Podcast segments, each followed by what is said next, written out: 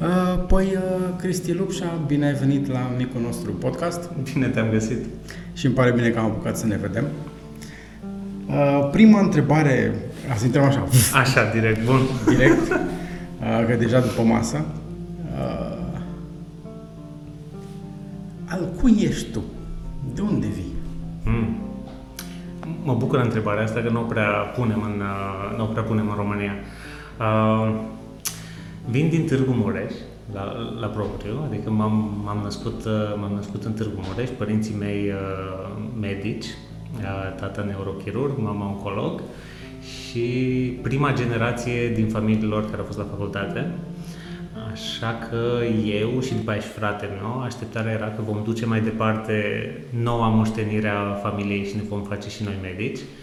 Și nu s-a întâmplat am descoperit jurnalismul în liceu, am lucrat la, am făcut ziarul liceului, dar la facultatea de jurnalist la București și așa am început să fac, așa am început să fac munca asta și încet încet să descoper puterea pe care o au, pe care au poveștile care îmi plăceau de când eram mic, că citeam, citeam destul de mult, dar uh, am descoperit poveștile astea despre lumea reală și asta, asta fac de atunci. Adică cam asta e oarecum foarte pe scurt Universul uh, în care un, te învăț. Universul din care, din care vin, în care am descoperit uh, jurnalismul ca o alternativă la cariera dată. Ce puțin în generația mea era oarecum de așteptat că e cel puțin o negociere cu mama și cu tata uh, unde ajungi. Uh, dar din fericire au fost foarte uh, au fost foarte suportive în toate deciziile astea de mele.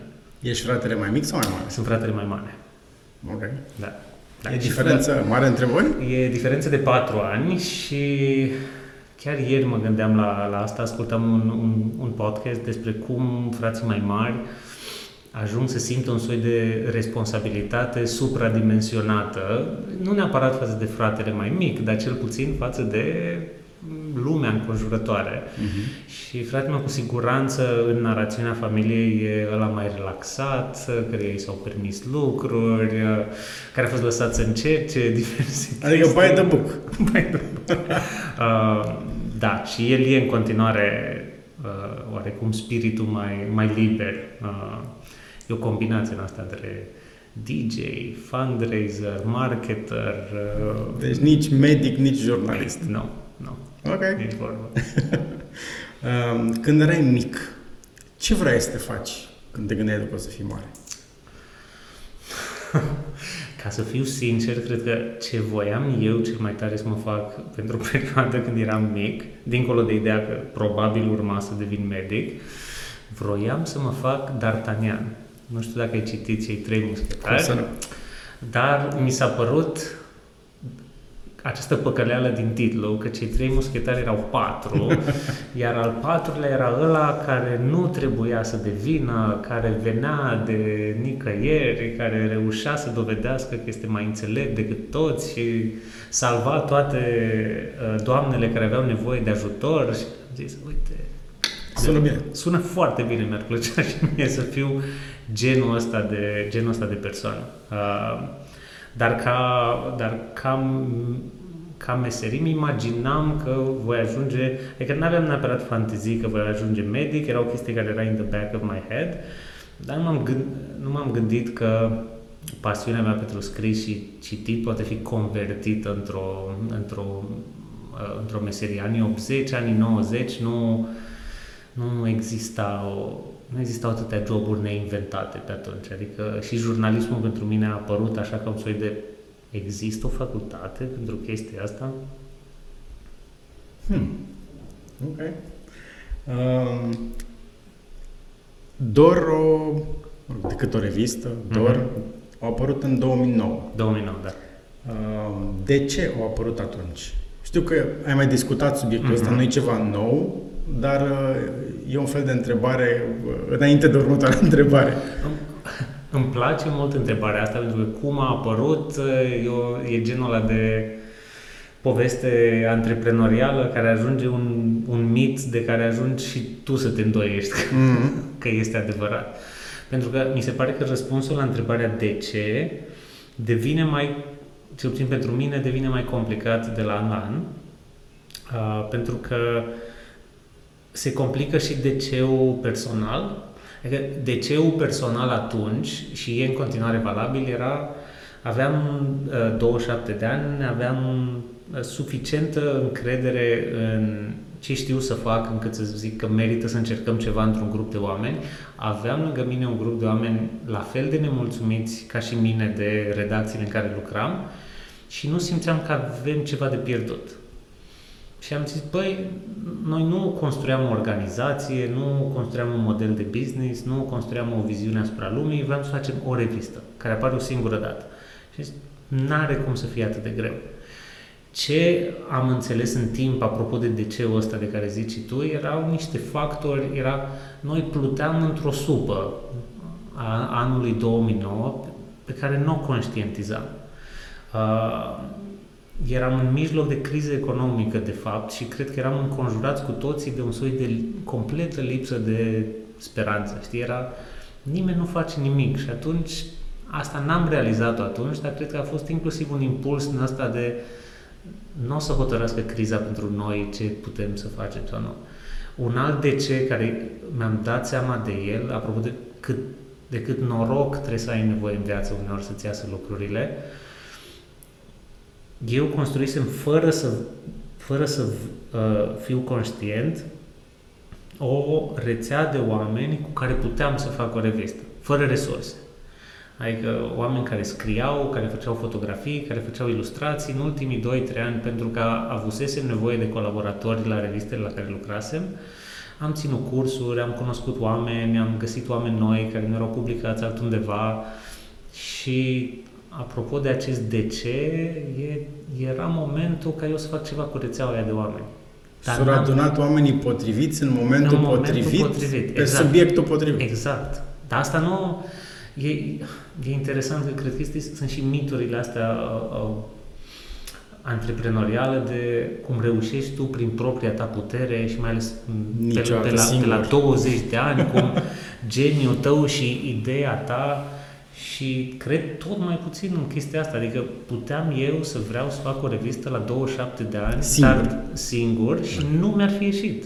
Adică, sau poate mi-ar fi ieșit, dar nu mi-ar fi ieșit așa, nu mi-ar fi ieșit în timpul în care s-a întâmplat. Uh, și cred că ultima chestie din DC-ul ăsta, de asta mi-am dat seama, să zicem un pic mai devreme, e că spațiul media din România și spațiul media, hai să zicem, alternativ în 2009 era inexistent. Criza curățase, din păcate, sau închisese, omorâse, schilodise niște media independentă. Era o revistă de film și muzică care se numea Republic, care cam pe atunci așa dat uh, obștesc cu sfârșit. Mai erau niște reviste de artă, dar jurnalism care nu aparținea de un trust, nu era. Și fiind spațiu gol, era ușor să intri în el. Acum să vii cu un proiect jurnalistic independent, fără resurse, creat doar din pasiune, deja te bați cu hai, cu Dor, da, te bați cu Recorder, care a devenit un, un, un fenomen în trei ani, te, te bați inclusiv cu produse oarecum semi-independente, ca au și această legătură mainstream, cum ar fi Starea Nației sau nu mai e același tip de, de spațiu acum. Da, așa că cred că pe măsură ce trec ani îmi dau seama, băi ce noroc am avut în 2009, că ni s-a întâmplat tot ce ni s-a întâmplat. Uh-huh. DC-ul continuă și acum? Același DC? Lucrurile s-au schimbat mult din 2009 până acum.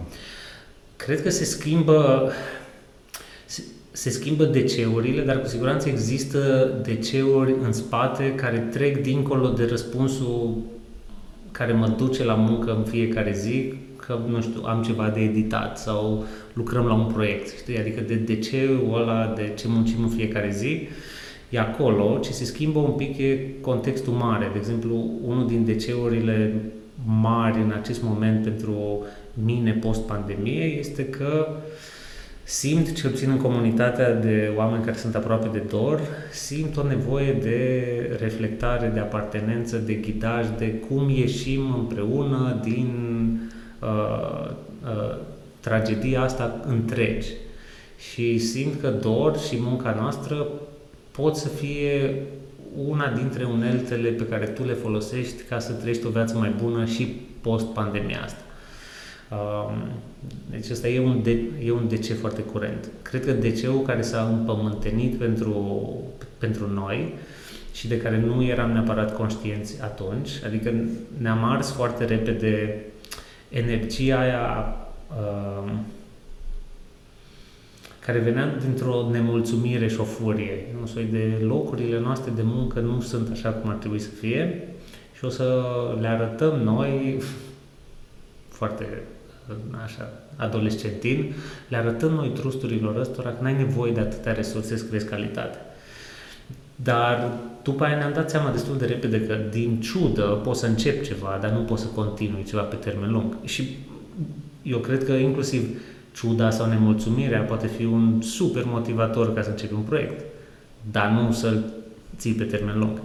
Și atunci ce ne duce pe noi înainte e misiunea pe care ne-am, uh, pe care ne-am definit-o și anume să încercăm să jucăm, prin, să jucăm un rol în viața uh, oamenilor prin poveștile pe care le spunem, de a, de a-i ajuta să și înțeleagă lumea, să se înțeleagă pe ei și să depășească mai ușor probleme în viață, reflectând, reflectând la poveștile altora sau reflectându-se în poveștile altora. Um, și asta, asta o simt în continuare foarte, foarte puternic. Privind afară, din, mă rog, cu ochii cititorului de Dor,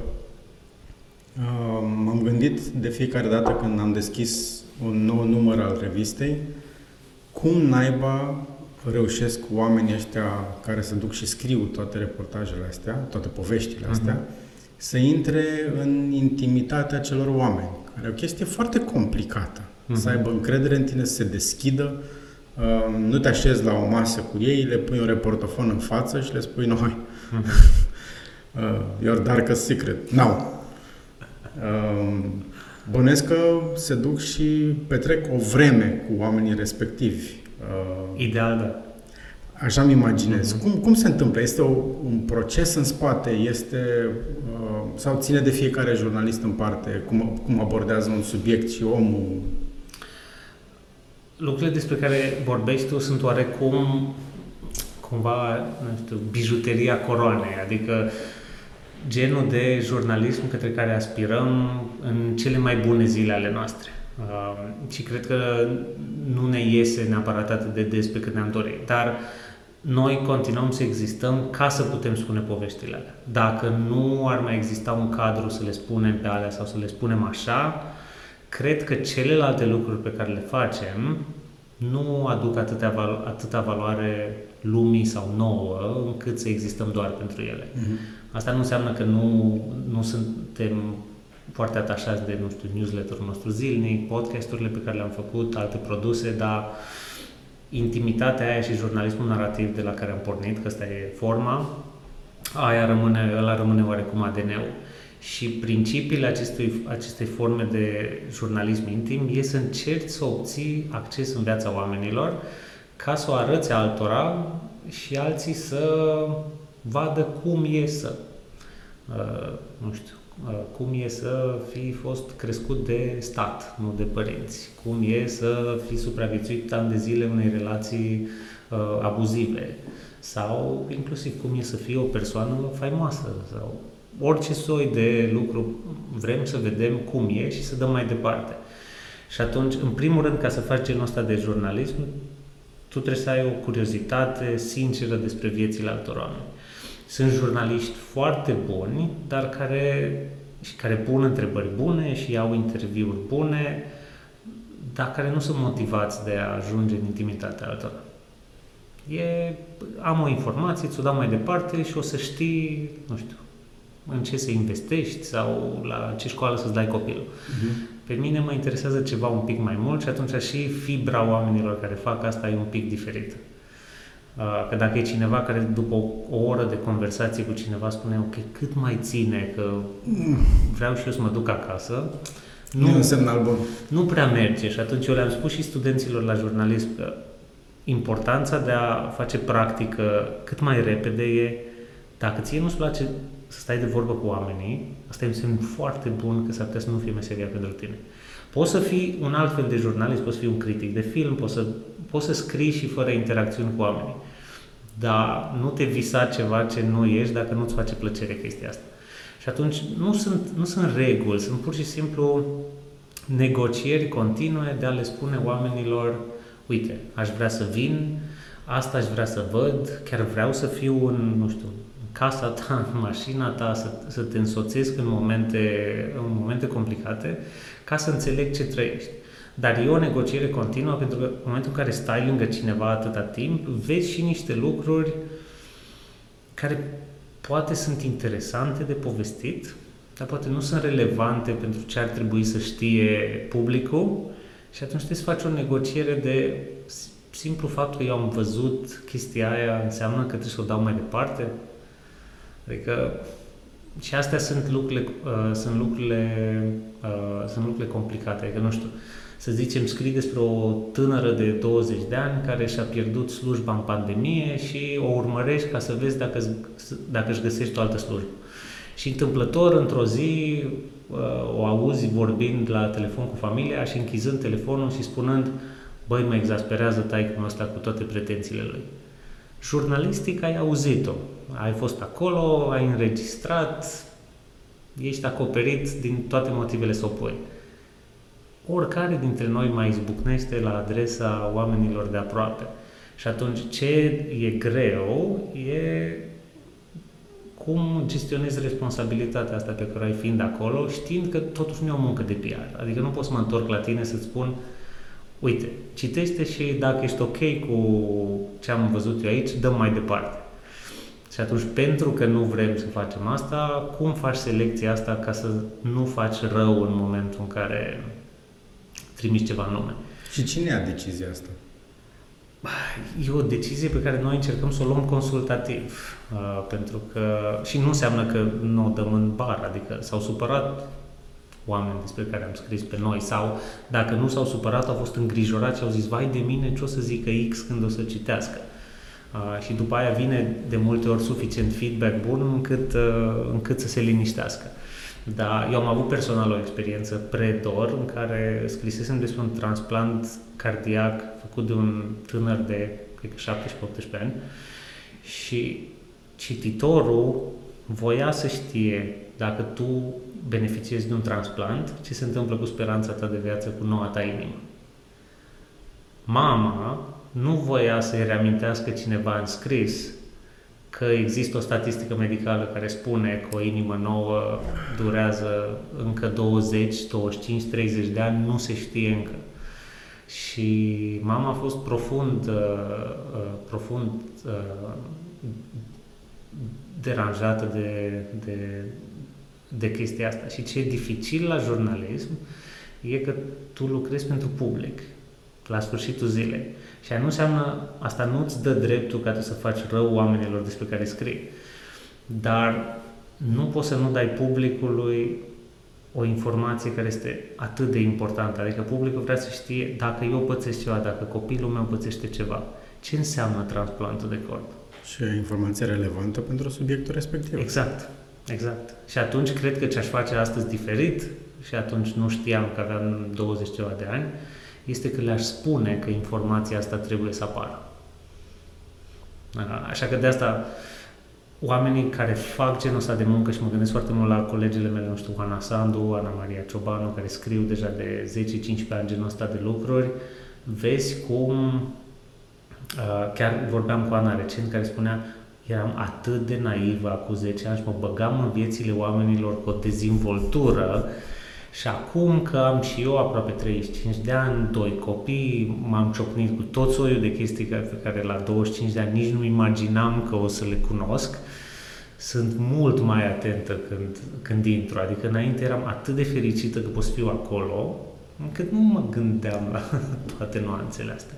A, nu le observi dacă n-ai trecut prin ele. Corect. Și cred că e genul ăla de, de muncă care paradoxal este făcută foarte bine de oameni mai tineri, Poate și pentru că nu se gândesc la toată greutatea asta. Sau nu, nu empatizează atât de profund cu unele momente pe care le văd. Mhm. Deci, așa, iar în rolul meu de editor e oarecum și eu așa un, să mediez uh, momentele astea de încărcătură. Asta era fix următoarea mea întrebare. Ce înseamnă să fii editor? Păi înseamnă, înseamnă multe lucruri, dar pentru mine, în genul ăsta de jurnalism, uh, editorul este un soi de partener de drum pentru omul care face terenul, face interviurile, cunoaște oamenii. E, sunt omul care încearcă să aibă discuții constante cu, uh, da, constante și continue cu uh, reporterii despre ce ai găsit pe teren, despre ce crezi că e povestea asta, ce informații ai obținut, ce plănuiești să mai faci, ce nevoie de ajutor ai, ce dileme ai, cine ți-a închis ușa.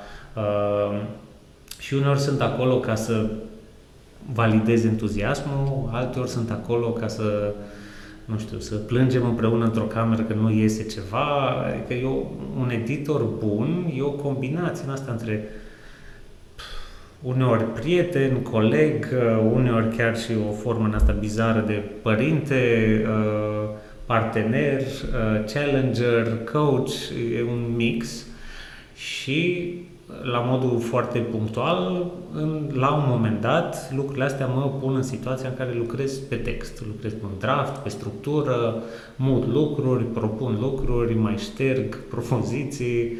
Um, deci, oarecum, editez de la idee, la proces, până la, până la text. Um, acum lucrăm recent cu un, cu un scriitor de ficțiune pe care, uh, care editează text pentru noi și sunt incredibil de fericit pentru că mi-am dat seama că eu editând procesul de la idee, când ajungem deja la draftul 2-3, când știu ce spune, nu mai am la fel de multă concentrare și bandă pentru excelența stilistică. Și nu vrei ca cititorul să piardă, adică minunat că ați lucrat două luni la asta, dar nu vrem să sune cât de bine se poate și atunci uh, sprijinul lui uh, Bogdan Coșa, cu care lucrăm acum, e foarte bun că el vine, el vine fresh pe ideea asta și spune nu știu cum ați ajuns la propozițiile astea, dar uite cum le putem scrie și mai bine. Și eu nu sunt un, adică sunt un editor foarte bun de, uh, de concept, de structură, nu sunt un editor atât de bun de text, de sintaxă, de, de ortografie, n-am nicio problemă să recunosc asta. Ok. Așa înțeleg și eu ce face un editor. Ce ar trebui să facă, din păcate, Ok. în, în România nu sunt, nu sunt suficienți oameni care fac asta nici în jurnalism, dar nici în, nici în literatură. Pentru că afară sunt și editori de carte care lucrează la fel. Uh-huh. Iau manuscrisul și întreabă scritorul de ce astea 30 de pagini de la început au un ritm și după aia urmează altceva. Dar eu cred, cred că în film, în România, e singurul loc în care editorul, monterul chiar are, are un impact în momentul ăsta, în zona artistică. Uh, ce înseamnă povești spuse cu grijă? Uh, E, e exact uh, concluzia uh, a, ce, a ce am vorbit acum, adică noi înțelegem grija ca grija față de oamenii despre care scrii, Uh-huh. să nu le faci lor rău în proces, să nu consideri că... Adică uh, accesul ăla este un privilegiu, nu este un dat. Și atunci trebuie să ai grijă de cum navighezi în interiorul lumii oamenilor. Înseamnă grijă față de proces, adică grijă unul față de, unul față de altul în, în redacție, că sunt... Na, munca creativă are mult ego, are, are, are o investiție emoțională și te mai calci uneori pe bătături fără să vrei și atunci trebuie să existe niște grijă. Uh, și grijă foarte, pe cât se poate, față de proces și produsul final. Mhm. Adică pentru noi la DOR a fost foarte important din, de la primul număr ca oamenii să spună nu știu dacă mi-au plăcut toate articolele, nu știu dacă am fost de acord cu selecția, dar se vede că oamenii ăștia au vrut să facă un, un produs uh, cu o atenție foarte mare la detalii. Pentru că cred că simți și tu, simți și tu asta. În România nu stăm foarte bine cu atenția asta la, cu atenția asta la detalii și cred că ce nu înțeleg mulți, inclusiv mulți antreprenori sau orice soi de furnizori de servicii, că oamenii s-ar putea să te susțină, să vorbească despre tine, să te dea mai departe, chiar dacă restaurantul tău nu servește mâncarea lor preferată, dar experiența este da, indiscutabilă. Ieri vorbeam cu colegii noștri despre uh, cât de buni sunt dentiștii mai ales față de alte profesii, mulți dintre ei, la a găsi cele mai liniștitoare moduri de a oferi un serviciu dureros. Adică uh, ne-am dat seama că cu toții păstrăm niște dentiști puțin mai scump decât ne, decât ne permitem, pentru că ne oferă o siguranță, nu în execuție, ca iese bine, ci în proces. Programarea e făcută clar, te sună înainte. Când ajungi acolo, îți spun, uitați ce vom face astăzi, asta, asta, asta. Pentru că experiența e una care creează foarte multă anxietate.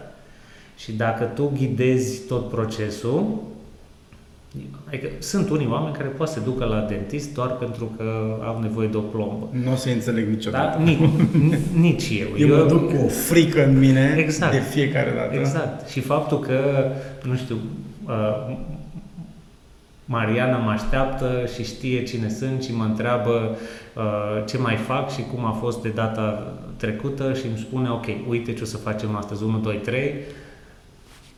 Și atunci grija asta, pentru, pentru, grija asta la detalii pentru noi este o formă de respect pentru că când faci un produs creativ, el ce le cere oamenilor dincolo de banii pe care îi dau este timp. Și ultimul lucru pe care îl vreau este ca un om să ne dea 30 de minute, 50 de minute, 60 de minute și să spună Păi, cât de cât interesant, dar plin de greșeli, tipărită, prost, pătată, revista, obiectul, nu arată cum trebuie, nu. Adică accept uh, că s-ar putea să nu fie estetic pe placul tău alegerea, că poate nu ți-a plăcut o fotografie, dar să nu te deranjeze ceva substanțial la cum e făcut obiectul, să nu se rupă când îl deschizi. Mm.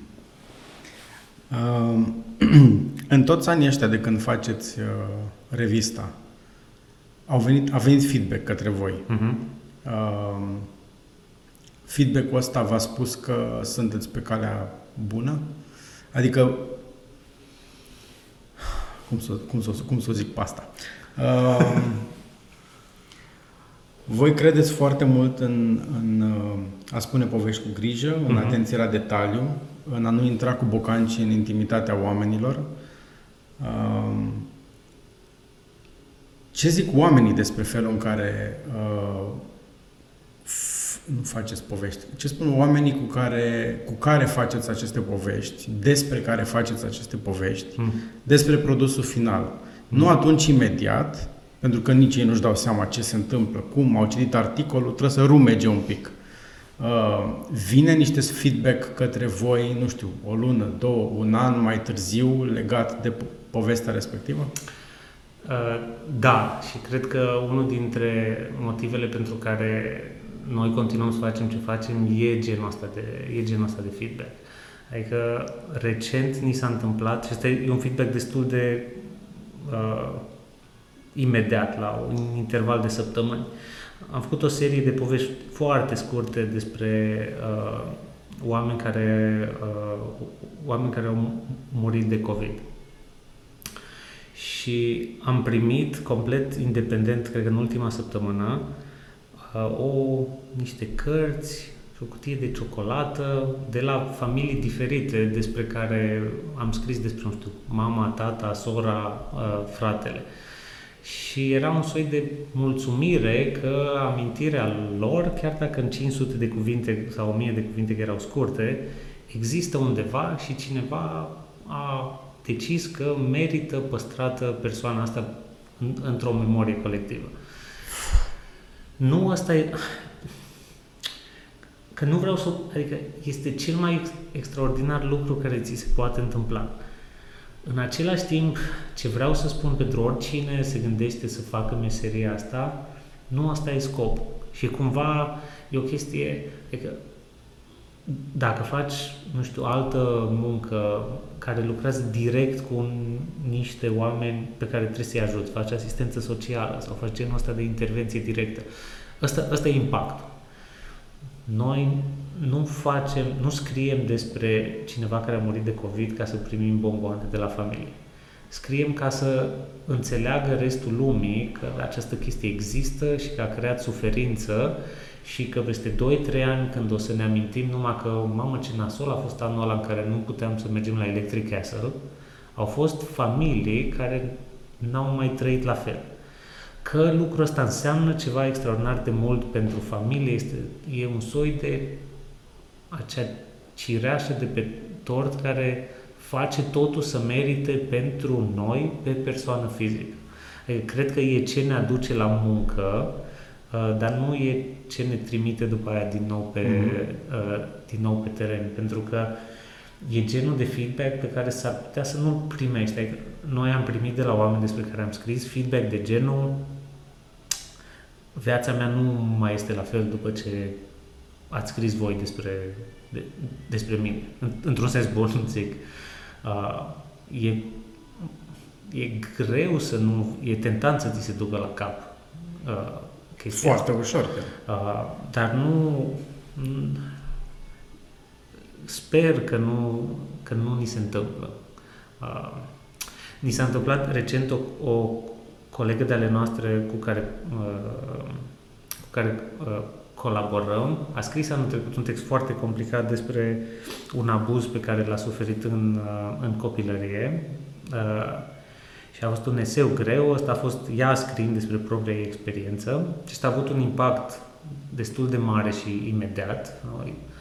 Uh, și vorbeam cu ea înainte să apară eseul ăsta și am spus, Ioana, pregătește-te pentru cea mai bună versiune. Și ea m-a întrebat ce înseamnă asta.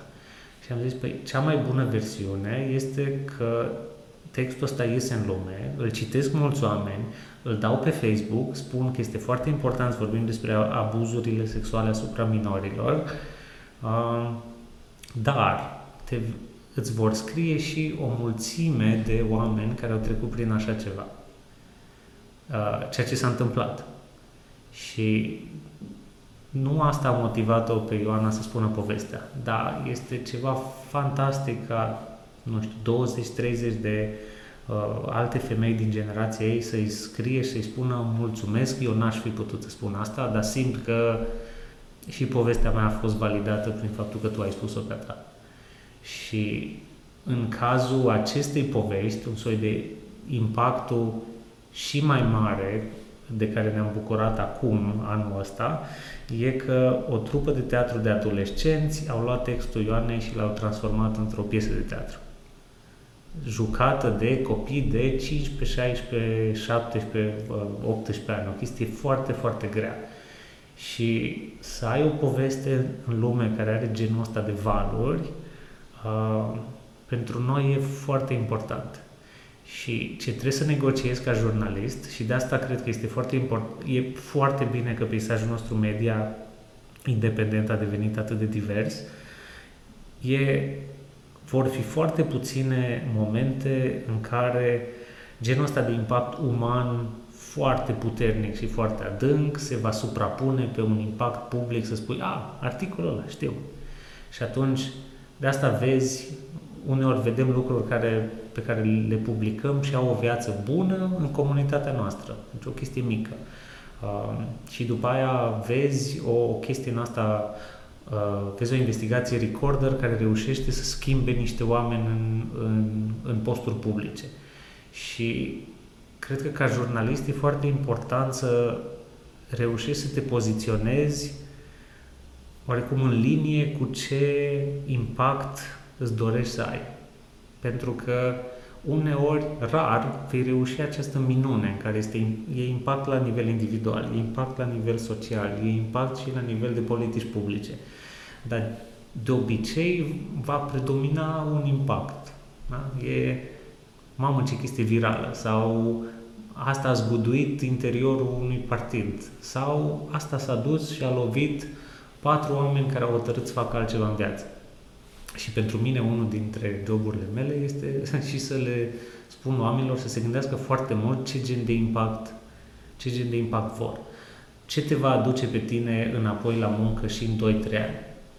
Vrei să vezi un prim-ministru dat jos? Vrei premii? Sau ești ok cu o, o cutie de ciocolată de la cineva despre care ai scris? Sau cu o scrisoare din Neanta cuiva care trei ani mai târziu a dat peste textul tău într-o arhivă și a zis mulțumesc, nu știam că există așa ceva. Și asta ține, na, un pic de cum se poziționează fiecare. Mm-hmm. Am făcut o paranteză lungă, dar sper că, sper că a fost utilă. Utilă, utilă. utilă. Altfel aș fi zis eu, stai așa. ok, bun, mersi. Um, schimbând un picuț registru, dar rămânând tot uh, în peisajul DOR, uh, nu pentru totdeauna, că mai am întrebări din afara de DOR, okay. uh, am citit uh, la voi pe site, nu știu dacă ai scris tu sau despre tine sau uh-huh. a scris altcineva uh, paragraful la micuț uh, în care spunea, m-am amuzat singur aici în, în sală, uh, dacă Cristi nu e la redacție, ori mănâncă, ori citește. Și mă gândeam, mă, ce gurmand e Cristi. De, mm, astea no. sunt singurele două preocupări în cazul în care nu e la redacție. Ori mănâncă, ori citește. Da, e, e, e pus sub formă de, de, de glumă o realitate că poate n-ar trebui să fiu la redacție atât de... văzut la redacție atât de des. Uh, dar cred că mănâncă, dar nu cu atâta nu cu atâta discernământ. Adică sună că de parcă știu ce fac. nu. nu. Ok.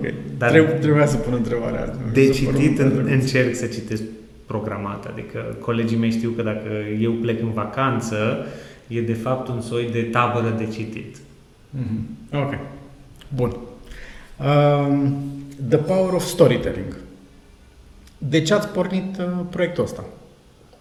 Um, am... Acum multă vreme, nu e nou. Nu, nu. Are, ar fi împlinit, ediția de anul trecut ar fi fost a 10 și pentru că n-a fost, urmează a 10 la un moment dat. Um, am, am pornit The Power of Storytelling dintr-o nevoie de a învăța să facem munca asta mai bine. Și am chemat niște jurnaliști, așa am început, am chemat niște doi jurnaliști din state, voiam să uh, ducem în România, să facem niște cursuri noi în echipă. Și dintr-un context, cei doi jurnaliști au devenit patru și ceva ce trebuia să fie pentru noi în redacție a devenit o mini-conferință pentru 100 de oameni. Asta s-a întâmplat în 2010. Și de acolo am zis, hai să încercăm să facem un soi de conferință care e un pic bizar pentru că vorbește despre puterea poveștilor și cum să spui povești mai bine, vine dintr-un ADN jurnalistic și invitații sunt sau au ajuns să fie în proporție de 50%, 60% jurnaliști care fac genul de muncă care credem și noi, dar am încercat să fie făcută într-un fel în care să funcționeze și pentru alt tip de oameni de comunicare, dar și antreprenori sau mai ales oameni orice soi de oameni interesați de a avea un impact social sau un impact asupra lumii prin munca pe care o fac. Uh-huh. Și atunci a devenit o conferință despre ce forță au poveștile să ne aducă împreună, să ne, uh, să ne fie ghid prin lume, să ne învețe lucruri noi, să, să ne vindece. Asta a fost tema ediției din 2019 și am ajuns să facem un eveniment destul de de mare și pretențios, cu vreo 12-15 invitați și 500, 500-600 de oameni în, în, în sală. Și motivul pentru care l-am continuat e ăsta, că noi ne luăm benzină și învățăm lucruri noi, dar expunem un, un public mai larg la mecanismele din spatele a ce face o, a, a ce face o poveste să funcționeze. Mm-hmm. Povestisem un pic despre storytelling și cu Cătălin Ștefănescu. Uh-huh. Am făcut podcastul cu el. Azi am apucat în sfârșit să-l public. Înainte să te aștept. Că așteptându-te pe tine am reușit să dau publish în sfârșit. Um, și mi s-a părut uh, uh, foarte fain că la o distanță de uh, 10 ani de când s-a lansat Garantat 100%, ați apărut voi. Uh-huh. Uh, amândouă emisiune. Garantat să este o emisiune, voi sunteți o revistă, uh, dar aveți viață lungă. Nu este uh, one night uh, uh-huh. story, Uh, e o poveste Mhm. uh, nu cu happy end, că endul sper să fie foarte, foarte departe și Și- pentru voi și pentru garantat 100%. Um, dar povesteam și cu el cât de important e um, felul în care spui poveștile, um, despre cine și cu cine le spui Mhm. Uh, și mai ales care e obiectivul cu care spui povestea respectivă. O spui pentru tine, o spui că vrei o bomboană, cum ai spus și tu mai devreme, îți spui că aștepți ce?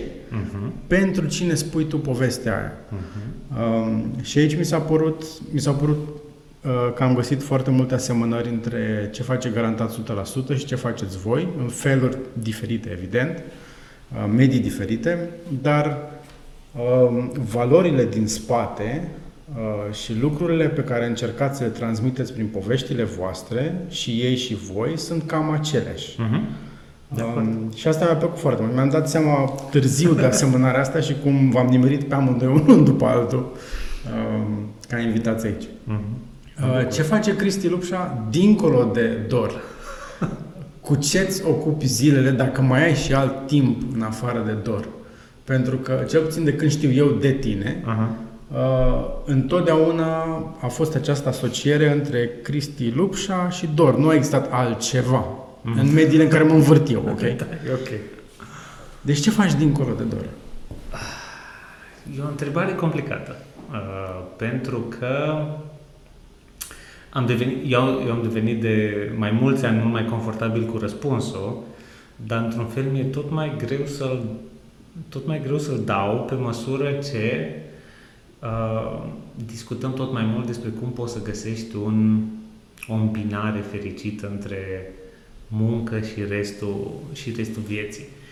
Și o să mă întorc la noroc, pentru că ce încerc eu să subliniez e că mă simt incredibil de norocos uh, când spun că nu, eu nu simt că o bună parte din zi sau o bună parte din timpul petrecut făcând lucruri legate de dor, nu o simt ca muncă în sensul în care fac un serviciu la care mă duc. Și cumva și meseria asta de jurnalist mi-am ales-o pentru că eu de felul meu sunt o persoană, dacă m-ai lăsat singur, aș sta în casă și aș citi. Adică sunt o persoană introvertită, timidă, retrasă, nu am nevoie de o scuză să intru în viețile oamenilor, și, dar în același timp sunt foarte curios. Și jurnalismul pentru mine a fost ca un soi de pașaport să trăiesc tot felul de lucruri și să văd tot felul de lucruri și să cunosc tot soiul de oameni pe care altfel nu i-aș cunoaște. Ți-o da curajul să ieși din casă. Absolut, absolut. Uh, și atunci, de asta mă mai întrebau oameni, chiar și în cercurile de prieteni, întrebări de genul tu poți să oprești vreodată butonul ăsta? Și ei ce încercau să spună e că, nu știu, să zicem că am fi la bere în oraș și uh, de, de fapt asta s-a întâmplat recent când am fost cu echipa la, la, la mare și am văzut uh, pe brațele tipei care ne servea la masă uh, avea un tatuaj și scria ceva pe mâna dreaptă și se continua pe mâna stângă. Și capul meu a fost, hmm, mă întreb ce scrie, mă întreb de ce scrie, mă întreb de ce și-a spus povestea asta, că fiecare tatuaj înseamnă ceva sau poate nu înseamnă ceva, dar dacă nu mai înseamnă, de ce nu mai înseamnă? Alții se uită la mine și spun, aoleu, asta e muncă, pentru că, într-adevăr, asta fac sau din asta îmi câștig și existența. Pentru mine, încă, cel puțin, asta nu e muncă. Exact aceleași întrebări mi le pun și eu. A- Aproape că nu puteam să aștept până ai terminat de spus. Am pățit exact același lucru, deși nu sunt jurnalist, uh, uitându-mă la o domnișoară foarte drăguță în Barcelona, care îmi servea o bere la masă, exact pe aceeași experiență. Un text pe brațul stâng, un text pe brațul drept, alte tatuaje, exact aceleași întrebări mi le-am pus eu. N-ai cum să nu fii curios. Da, Exact. Mi se pare foarte interesant. Da. Și mie mi se pare că sunt foarte privilegiat să pot să transform asta în, uh, în muncă. Ce le zic colegilor mei e pentru că mie îmi dă atât de mult ce fac, nu înseamnă că e o rețetă pentru, pentru toată lumea. Mhm. Uh, pentru că, din nou, mă uit la, mă uit la frate meu și el are nevoie, și nu folosesc uh, ușor cuvântul ăsta, el are nevoie să se întâlnească ocazional cu gașca lui de prieteni din, nu știu, facultate, să zicem, să, joa- să joace FIFA. N-am. Eu n-am nevoie asta. Și atunci, într-adevăr, din afară unor pare, băi, dar nu îți umpli timpul cu alte lucruri, ce hobby-uri ai? Poate ar trebui să am, poate nu fac suficiente, poate într-adevăr petrec prea mult timp la redacție. Nu e un, adică nu e o... Nu vreau să par o rețetă, pentru că în același timp eu sunt omul care, ok, poate ajunge uneori acasă la 8 jumate, dar încerc după aia să petrec o oră jumate, două cu prietena mea, să, să mâncăm, să ne uităm la film, să stăm de vorbă și ne cam culcăm la 11 și dimineața ne trezim și începem din nou sau, nu știu, weekend alergăm, adică nu sacrific lucrurile alea de care am nevoie ca să continui. Ce pare într-adevăr și încă nu simt nevoia de altceva e că engagementul meu cu munca mea e mai lung decât a mediei. Ce probabil ce-mi doresc după anul ăsta de pandemie este să-mi recuperez niște timp pe care chiar l-am dat pentru munca aia pe care o simți. Adică uh, trebuie să strâng niște bani, trebuie să găsești niște soluții pentru uh, ca să plătim salariile, trebuie să vedem de unde mai putem reduce din cheltuieli, trebuie să am grijă că s-a întâmplat ceva cu niște colegi, adică chestiile astea care sunt cu adevărat muncă față de munca aia creativă pe care eu o consider un, un privilegiu. Și da, anul ăsta a fost, unele tipuri de muncă au fost mai grele. Uh, de asta mi-e greu să engage cu uh, întrebarea asta, pentru că nu vreau să... Sunt foarte atent să nu pară o chestie prin care eu spun uh, trebuie să-ți descoperi pasiunea și dacă ai descoperit-o, o să faci doar chestia asta. Nu, cred că ce încerc să spun este că fiecare cred că putem să găsim o formă, dacă avem norocul să dăm peste ceva care ne împlinește, cred că nu e vorba despre echilibru, ci despre un, un mod de a încerca să integrezi și să îmbini lucrurile. Și da, ai nevoie să fii înconjurat de oameni care înțeleg chestia asta, ai nevoie ca tu să-ți găsești spațiu ca să te încarci în felul tău. Uh, mie mi-e bine așa și faptul că mănânc sau înainte de pandemie că vedeam două, trei orașe străine pe an, că aveam o săptămână jumate în care citeam, că uh, reușeam să, nu știu, să mai am niște experiențe de care simțeam că am nevoie, era suficient. Uh, dar eu cred că trăim în continuare, și înțeleg de unde vine, trăim această tensiune în care există muncă și există viață. Și eu cred că da, dar cred că există există un efort pe care îl depunem ca să putem trăi bine. Și că uneori înseamnă o muncă de la cât o fi ea, care îți place mai mult sau mai puțin, sau alteori, dacă ai norocul pe care simt că l-am eu, poate nu se simte așa.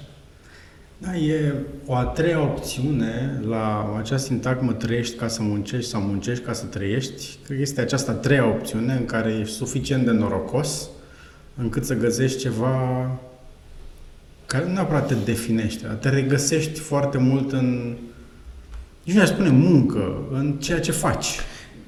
Mi se pare interesant că ai, ai adus uh, vorba de sintagmele astea. Am citit acum în vacanță o carte care se numește Work, care e o carte de antropologie socială despre, despre muncă și tipul face o istorie a conceptului de, de, de muncă, dar ce face interesant față de alte cărți despre cum, cum muncim este că el spune că noi, provenind din triburi de vânători cu legători, noi ne-am născut ca să muncim, ca să trăim. Pentru că el mm. definește munca ca un efort necesar ca să obții energia necesară vieții. Okay.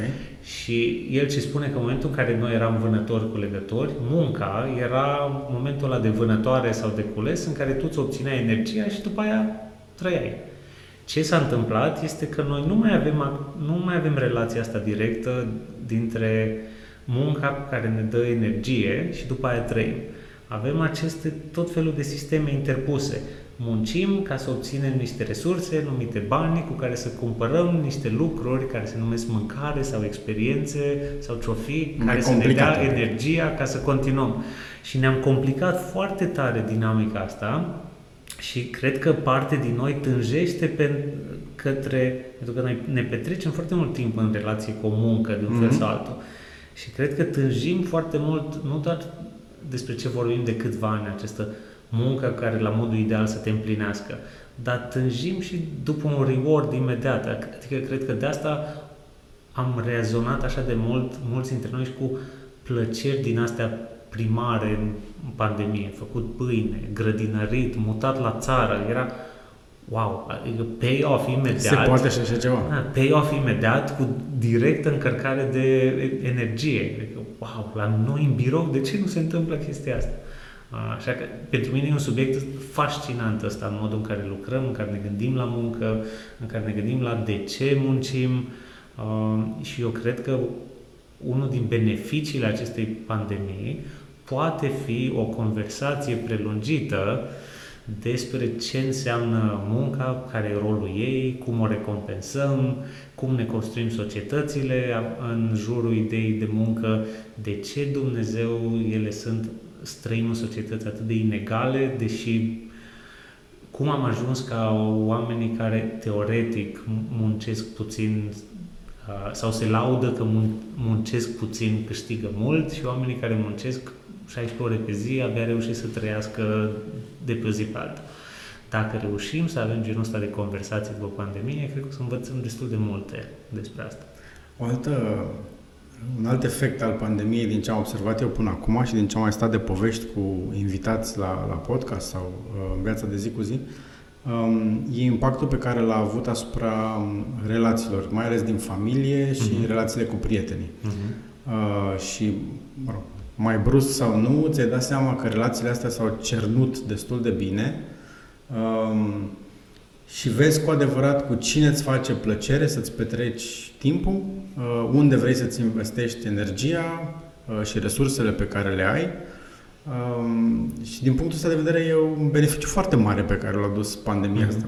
Au adus foarte multe beneficii, în afară de tragedia pe care a, a produs-o. Uh, a fost un fel de reshuffle așa a lucrurilor pe care pui valoare cu adevărat. Da, e, și cred că o să, chiar dacă sperăm că virusul va dispărea, eu cred că ne mai ia vreo 2-3 ani să ne recalibrăm cu toate lecțiile. Așa că cred că da. eu le-am zis colegilor mei, fără a avea vreun dar de a prezice chestia asta. Adică anul trecut, în, cred că 12-13 martie, am avut o întâlnire în care am zis, băi, se întâmplă ceva uh, și trebuie să, trebuie să ne închidem birou. Încă nu se întâmplase în uh, România, încă nu începuse starea de urgență și știu că le-am zis de atunci că urmează cel puțin un an jumate în care lucrurile nu o să mai fie deloc așa. Și a uitat la mine, o să de... Ha? Și cred că va fi chiar mai mult, uh, chiar mai mult de atât.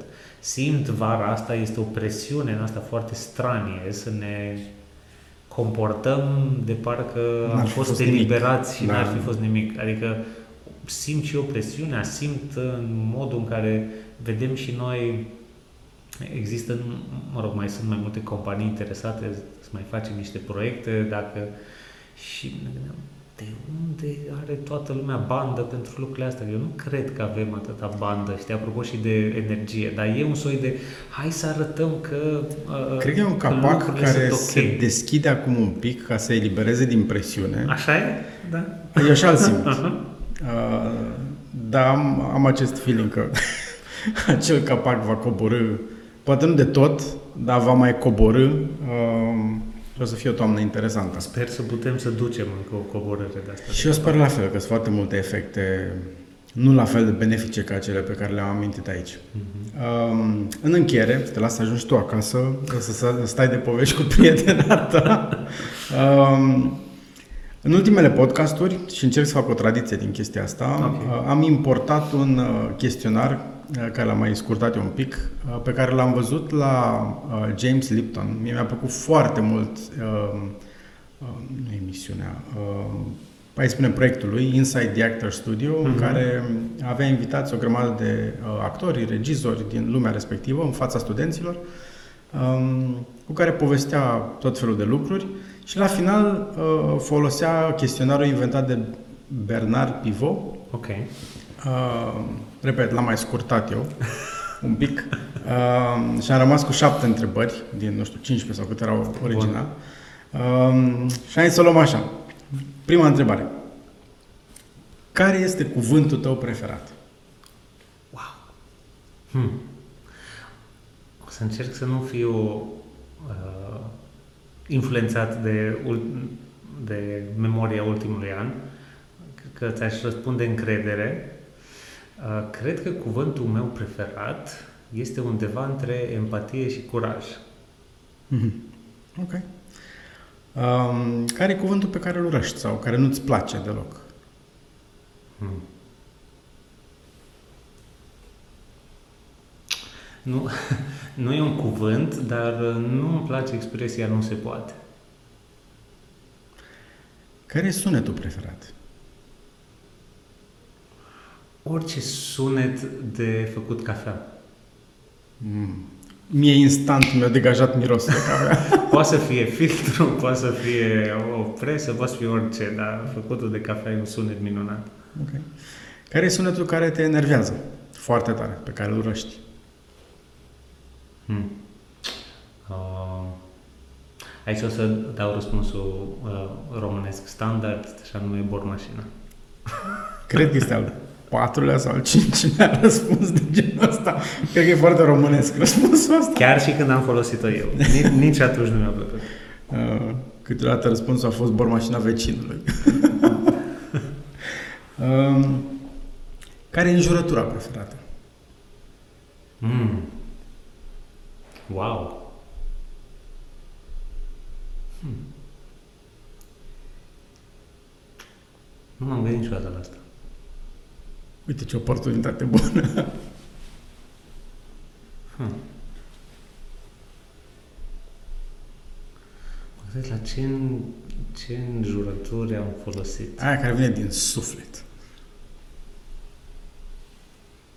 Cred că înjurătura care m-a, m-a marcat mult și simt că are o greutate în asta foarte inconfortabilă, dar nu era prezentă la noi în Ardeal. Adică asta era o chestie, că m-am întâlnit cu ea după 18 ani, este acest morții mătii, care mi se pare că e, f- nu, a, o fi acum și în spațiul în care am crescut, dar nu era acolo. Uh, eu am crescut cu o chestie pe care o zic, în, o zic acum și în redacție, a ajuns un soi de glumă, uh, care o am de la bunicul meu și care e să te fută Hector. o aveam și noi la Timișoara. Dar colegii mei întreabă, cine este Hector? Și am zis, nu știu. Acest Nu știu, personaj. nu știu cine este Hector, dar este, e, e periculos și e tot timpul acolo. Uh, Deci astea sunt două cu care am o, am o relație. Prima are așa o... are ceva foarte dark în ea. A, a doua... A, a, a E doua mai nu, am, jucăușă un am pic. mai îmblânzit-o. Uh, ce profesie, în afară de ce faci acum, ți-ar place să încerci? Hmm.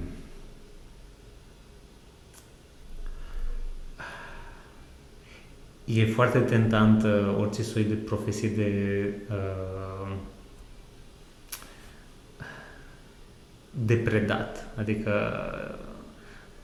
îmi place îmi place rolul ăsta când, nu știu, mai țin cursuri sau când am predat la facultatea studenților.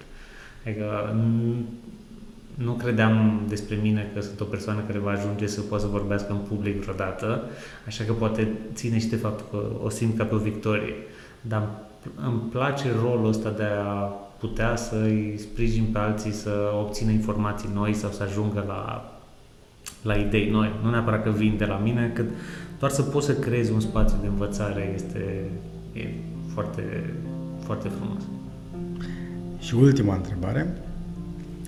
Dacă raiul există, ce ai vrea să auzi să-l auzi pe bărbosul suprem că îți spune în momentul în care intri pe poartă. Uh, avem un post liber la ziarul nostru.